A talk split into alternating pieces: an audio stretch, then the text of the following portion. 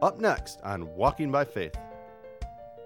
You know, the devil tells people, you have done this, you've done that, God's mad at you. God is not going to listen to you. God's not going to receive you. God's not going to forgive you. God's not going to bless you. God's not going to answer your prayers. But the Bible says that God is not holding your sins against you. None of them. Jesus paid for all of them.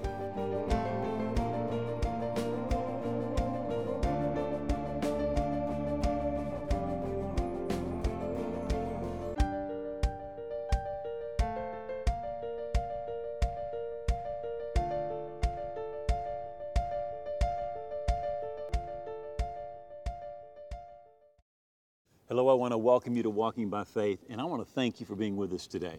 Now, we are looking at the oldest creed in Christendom. Now, the reason is this in Jude, the third verse, it says to contend earnestly for the faith which was once and for all delivered to the saints. In other words, what Christians believe in the first century is the same thing Christians are to believe in the 21st century. And so often today, people approach their spiritual life like a smorgasbord. They go, Well, I like the chick- chicken tenders, but I don't like the broccoli or the Brussels sprouts. And so they want to literally not accept or believe certain parts of Christianity. But the truth is, it all stands together. The faith was once and for all delivered to the saints. What they used to believe in the first century is for us today. And so we're looking at the Apostles' Creed, and literally, Within a decade of when the Apostle John died, we had the Apostles' Creed in basically the same form that we have it today. And billions and billions and billions of Christians have made this faith confession. And I would like you right now to come with us as we go into this service right as it begins. We are in a series of messages on the Apostles' Creed. We're kind of unpacking it. Now, it is the oldest creed in Christendom um, within 10 years, maybe even less, of when the Apostle John died, we had the creed in the basic form that we have it today. Now, the reason that it's important is this it says this in Jude, the third verse to contend earnestly for the faith which was once for all delivered to the saints.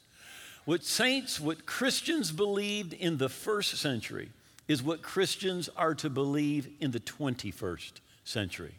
Right? There isn't to be a change. And so often people come to spirituality today in the 21st century like a smorgasbord, thinking, I like this part, I don't like this, I accept this, I reject that. But the truth is that the faith, what Christians believe, was delivered once for all. Right? And so we're taking and we're unpacking the Apostles' Creed, and we've been, been beginning each one of our sessions by confessing the Creed together. Let's see if we can put it up on the screen, and uh, let's together repeat the Apostles' Creed. I believe in God the Father Almighty, maker of heaven and earth, and in Jesus Christ, his only Son, our Lord, who was conceived by the Holy Spirit, born of the Virgin Mary suffered under Pontius Pilate, was crucified, dead, and buried. He descended into hell. The third day he arose again from the dead. He ascended into heaven and is seated at the right hand of God the Father Almighty. From there he will come to judge the living and the dead. I believe in the Holy Spirit, in the holy universal church, the communion of saints, the forgiveness of sins, the resurrection of the body and the life everlasting. All right, well, we are on that phrase, the, um, was crucified, dead, and buried. And Jesus was taken outside the, the, the, walls of Jerusalem to the place called Golgotha, the place of the skull. And there at the base, he was crucified along with two thieves, one on the right and one on the left. And the Bible says that there were four soldiers that crucified Jesus. Now, every, every Jewish man had five pieces of clothing. They all wore a tunic, a belt, sandals, a turban, and each of those were basically equal in value. And then an outer cloak that was large and much more valuable. In fact, the one that Jesus had was one piece and would have been quite valuable for the time. Well, the four items, they probably just cast some lots and You get this one, you get that one. They were basically the same value. But that outer garment was quite valuable. They didn't want to tear it and ruin it. So it says, when they crucified him, they divided his garments, casting lots. Now, it's, it's, it's very, very interesting when you go back into the Old Testament and look about the prophecies about Jesus' crucifixion. In fact, I've read a number of different scholars that believe that Jesus actually quoted much of the 20, 22nd Psalm while he was on the cross. Now, while he was on the cross, there were seven sayings that people could hear, seven things that Jesus said out loud. But it's interesting that in the 22nd Psalms, in the 18th verse, it says, They divided my garments among them, and for my clothing they cast lots.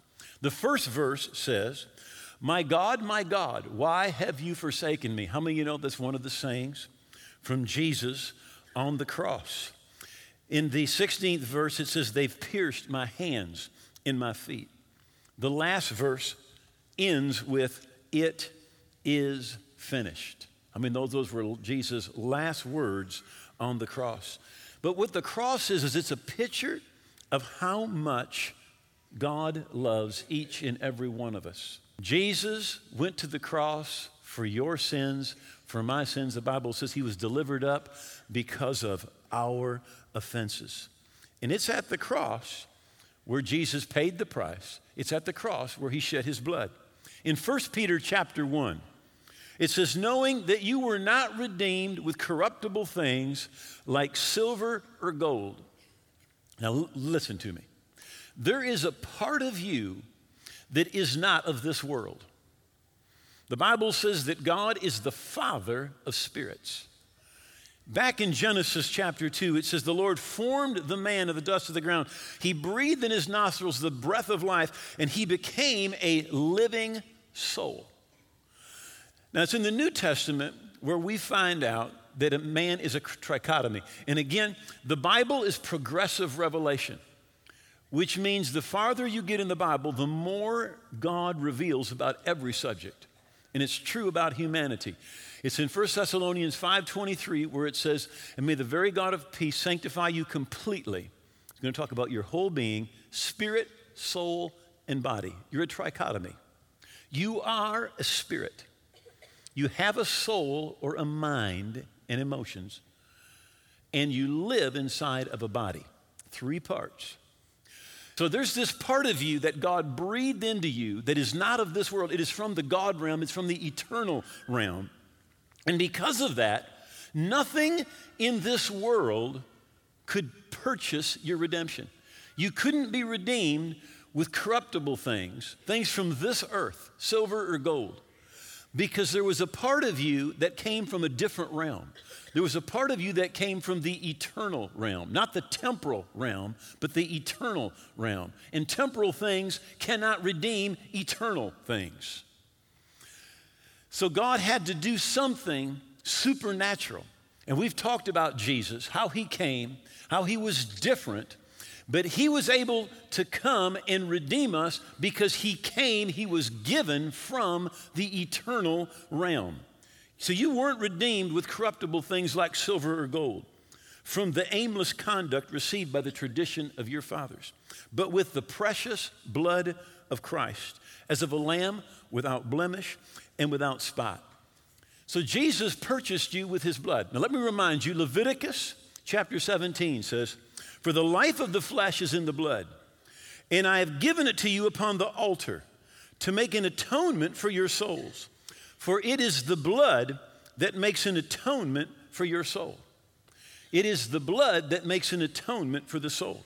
So in Romans 3:25, it says, Whom God has set forth to be a propitiation through faith in his blood. How many of you to, this week use the word propitiation? You know, it's not like you, you go to Costco and go, hey, where's the propitiation aisle? All right? In fact, it's like, what does it even mean? It means a sacrifice or a mercy seat through faith in his blood. See, it's not enough to simply believe that Jesus came and died. The Bible says that he becomes our sacrifice when we believe that it is his blood that paid for our sins. Now, in Hebrews 9, in verse 12, it says, Not with the blood of bulls and calves, but with his own blood, he entered the holy place once for all, having obtained eternal redemption. Now, Moses went up on Mount Sinai and spent time with God, and God gave him instructions and said, I want you to build a tabernacle. In fact, this is what he said. This is Hebrews 8 5. See that you make all things according to the pattern shown you on the mountain. He said, Now I want you to make this tabernacle, make it exactly the way that I show you. Right? Now, the reason why God said make it exactly is because the book of Hebrews again tells us it's a copy. It's a copy of a tabernacle that God has in heaven. Now, we've got a little picture of the. Uh, what the tabernacle looked like. In fact, if you go to Israel, you can go, this is a replica, but you, it's, it's, actual size replica, and you can go down and, and you can see what Moses' tabernacle actually looked like. That's what it looked like. Now, there's, there's three parts in the tabernacle. Right? There's the outer court, then there's an inner court, and then there's a square that's way in the back there, and that is the Holy of Holies. Now, in the Holy of Holies, there's one piece of furniture, and it is the Ark of the Covenant. Right? In fact, everything that you read, if, if you've ever read your whole Bible, you get to that part where God describes to Moses how to build everything, and I don't know, it's like eight or nine chapters long, and, and you're like, oh my gosh, what is this all about? It's all about that box right there. Right? That box is called the Ark of the Covenant right? It's made of a particular type of wood and it's overlaid with gold. And it's basically a box and it's got a lid. And on the top, there's a, there's a couple of angels, two cherub angels that's got their wings stretched out. Now, God said, My presence, my presence, He said, I will meet with you above the mercy seat and under the angel's wings. Can you get that picture back up? Right Now, here's what happens once a year, and only one time a year, the high priest would go in to that square part, the Holy of Holies, the most holy part, where that ark is. And he comes with blood. And he sprinkles that blood on that mercy seat on the top seven times. Right? And then he goes out and he doesn't get to go back again for a year. Right? Now, inside that ark, if you lifted it up, how many of you saw Raiders of the Lost Ark? You know not to do this. You do not lift the top. All right, you know that. But here's, here's the deal what's in there is not the well of souls. What's in there are the Ten Commandments. How many ever heard of them? How many ever broke one? Okay. So, so what we have is we've got that ark right there. Inside there are all the commandments that you and I have broken. Then we've got a mercy seat that's got blood. And then we have the presence of God. Right? And remember what the Bible says about God. It says in Isaiah, the angels are crying out, Holy, holy, holy. Now, let me remind you, because this isn't true in English, but it's true in Hebrew, right? Every time that something is repeated, it's a multiplier, right? In other words, God's not just holy, and He's not just holy, holy. He's holy, holy, holy. And by the way, three times is perfection. So you've got the presence of a holy, holy, holy God. You've got the top of the mercy seat covered with blood, and you've got the commandments that you and I have broken. And what is in between that holy, holy God and the commandments we've broken? Blood. Blood that makes an atonement for your soul. But it says in Hebrews 9, not with the blood of goats and calves, but with his own blood. Jesus did not go into a tabernacle on earth, the book of Hebrews said, but the tabernacle God has in heaven. And he went in with his own blood. Right? He entered the holy place once for all. Now, the priest would go in every year, and he would die, and another priest would take his place, and he'd go in, and when he'd die, another priest would go in, but they had to go in every year. And you say, why? Because the blood of bulls and goats could not take away sin. it could not pay for sin. But he went in once for all, having obtained an eternal redemption. An eternal redemption. You say, what does that mean? That means that when Jesus sets you free on Sunday, you can still be free on Wednesday. And the next Wednesday, and the next Wednesday, and the next Wednesday. In fact, it is eternal. Before we get right back into today's message, I just want to take a moment and share a couple of testimonies with you. And I want you to remember that it's because of your prayers and your support that we here at Walking by Faith are able to reach people with the gospel. Three months ago, it says, I watched your program and prayed the prayer of salvation. You sent me your book, the new, Your New Life. I'm loving this wonderful book. It's so clear. It makes it so easy to understand what the Bible's saying to me. I can't put it down. Thank you. And then another first time caller called in and says, I was touched by the message and felt led to call. The person on the phone prayed with me to receive Jesus. I have never called a prayer line before, and I'm so glad that I did. Know, walking by faith exists to save souls, to see lives changed. And it's through your prayers and your support that we're able to reach out into over 170 nations of the world. Of course, Jesus told us that when just one sinner repents, there's rejoicing in heaven. And there should be rejoicing on earth because of so many people getting right with God. And it's, again, your prayers and your support that enable us to reach out around the world. And your gift is used to win souls, heal hearts, and transform lives. And I want to ask you today be a partner with us so you can participate in touching lives all around the world. Thank you. God bless. So the Bible tells us in Hebrews chapter 12 that you've not come to Mount Zion, excuse me, to, to uh, Mount Sinai. That's the, the mountain where Moses went up. But you've come to Mount Zion to the city of the living God, the heavenly Jerusalem, to an innumerable company of angels, to the general assembly and church of the firstborn who are registered in heaven, and to God, the judge of all, and to the spirits of just men made perfect, to Jesus, the mediator of the new covenant, and to the blood of sprinkling that speaks better things than the blood of Abel. Now, Cain kills Abel. And God goes to Cain and says, Where's your brother? He said, Well, I don't know. Am I my brother's keeper? And God says, Your brother's blood is crying out to me from the ground. Your brother's blood is crying out to me from the ground. And it was crying and saying, God, give me justice, give me vengeance. And God judged his brother and marked his brother. But the blood of Jesus is on the mercy seat. And the Bible says that it is speaking right now. And his blood says, Father, don't give them what they deserve. Don't give them justice, give them mercy.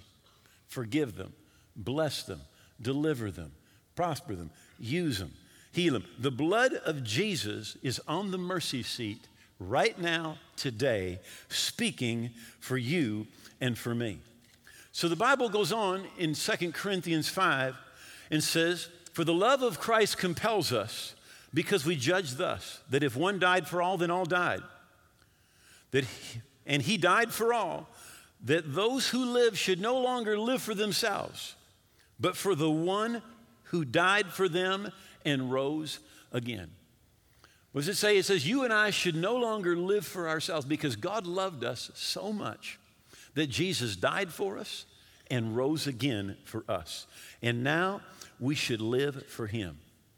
It's at the cross where God made the great exchange.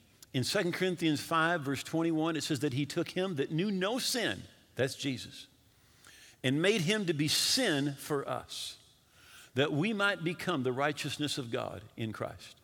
In other words, at the cross, Jesus took all your sin and put it into Jesus, took his righteousness and gave it to you and me. He that knew no sin became sin that we might be made the righteousness of God in Christ. God took his righteousness and gave it to us, took our sin and put it upon him. He was in Christ, restoring the world to himself, no longer, get this, counting men's sins against them, but blotting them out. Or no longer, other translations say, holding men's sins against them. You know, the devil tells people, you have done this, you've done that, God's mad at you. God is not going to listen to you. God's not going to receive you. God's not going to forgive you. God's not going to bless you. God's not going to answer your prayers. But the Bible says that God is not holding your sins against you. None of them. Jesus paid for all of them. Now, it says this in 1 Timothy 4:10. It says that Jesus is the savior of all men, especially those that believe. I want you to catch this. Jesus did not die for a select few. He died for how many? All men. But then it says, especially those that believe. Because it's only those that believe that receive what Jesus had for them. It's as if somebody deposited a million dollars in your bank account. But how many know if you don't ever go withdraw, it does you no good? Jesus made the deposit. He paid the price. He took your sin. He offers you, He has in your account righteousness, right standing with God, waiting for you, but you got to step out and receive it. He is the Savior of all men, especially those that believe, those that receive what He has for them. Right? He said He was crucified, dead, and buried. He cried out, cried out with a loud voice and he yielded up the Spirit. And the Bible says that the veil of the temple was torn in two from top to bottom. So the centurion who stood opposite him saw and he cried, when he cried out this with his last breath and said, Surely this man was the Son of God. But notice what happened. When Jesus died in the temple, the veil that separated that Ark of the Covenant, that most holy place, was torn in two from top to bottom. Now, they tell us that that curtain was six inches thick and 20 feet tall. Right? Now, nobody got on a ladder, climbed up, and tore that veil apart. God tore that. And the reason that He did was to let us know that the means into His presence was now open. That your sin and my sin were no longer separating us from God. God is not holding men's sins against them. We can come into His presence. We can receive what He has for us. It says, When evening had come, there came a rich man from Arimathea named Joseph who himself had also become a disciple of Jesus. This man went to Pilate and asked for the body of Jesus. Then Pilate commanded the body be given to him. So Joseph, having taken the body, he wrapped it in clean linen cloth. He laid it in his new tomb, which he had hewed out of the rock. And he rolled a large stone against the door of the tomb and departed. Now, we've got a picture here of the, of the garden tomb. Um, you can't tell from, from here, but it, when you get there, you can see right in front of that door down on the ground that there is a spot where the stone would be rolled in front and rolled back. Right? Now, by the way, when Jesus arose from the dead, the stone, an angel rolled it away and sat on top of it. Now, he didn't roll it away so Jesus could get out. He rolled it away so you and I could see on the inside that that was an empty tomb. And here's what it looks like today on the inside of that tomb? Now, Hebrews 2 says, Inasmuch then as the children have partaken of flesh and blood, you and I are the children, and you live in a flesh and blood body. So it says, He, Jesus himself, likewise partook of the same. Jesus came in a flesh and blood body like yours, that through death he might destroy him that had the power of death, that is the devil. God's plan from the beginning Jesus, the Bible says, is as a lamb slain before the foundation of the world. Before God created the earth, He knew that Jesus was going to have to come to redeem us. Now, the devil didn't understand this, but in order to defeat death, Jesus had to come in a flesh and blood body, and He had to die. That through death, He could destroy him that had the power of death and release those who, through fear of death, were all their lifetime subject to bondage. He does not give aid, the next verse, aid to angels, or literally salvation to angels, but he does give aid or salvation to the seed of Abraham. In other words, an angel can't get saved. You say why? Because an angel does not have a flesh and blood body like you do. Right? But he does give aid or salvation to the seed of Abraham. And the devil tells people all the time, you have just done so much, you've gone so far, you're so far from God. God is never going to answer your prayers, He's never going to forgive you, never going to receive you, never going to deliver you. But it is nothing but a lie because God is not holding your sins against you. In fact, Jesus came in a flesh and blood body like yours, died to defeat death, sin, and the devil so that he could provide redemption and salvation for you. Now, as you've been watching today, if in your heart you're saying, you know, I need to get right with God, I need to come back to God, I want to invite you right now to pray this prayer from your heart. Just repeat this after me. Just make these words your own. Just say, Oh God, I believe Jesus died on the cross. I believe that his blood paid for my sins, and I believe he rose again. I receive him today as my Lord and Savior. I'm going to live for Him every day.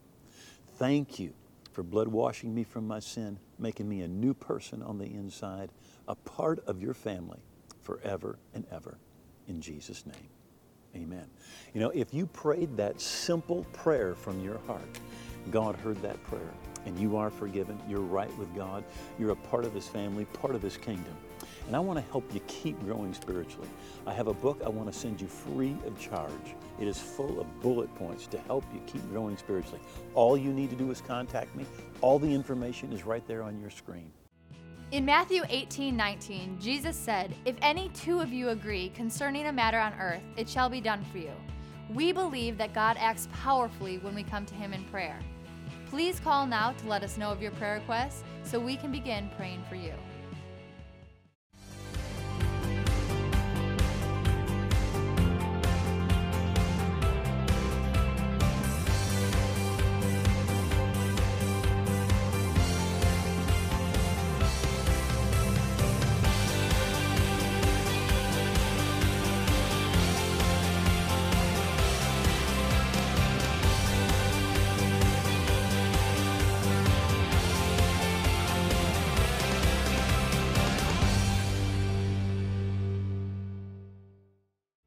Thank you for joining us for today's message. We are always so encouraged to know that God is using this ministry to touch lives across the world. We would love to hear from you. If you have a story about how God has used these broadcasts to touch your life, please email us at yourstory at walkingbyfaith.tv. Thank you for watching Walking by Faith. Walking by Faith is made possible in part by the generous gifts of our viewers. If you would like to contribute to reaching the world with the gospel of Jesus Christ through this program, please contact us at Walking by Faith, 5120 Ivanrest Avenue Southwest, Grandville, Michigan, 49418.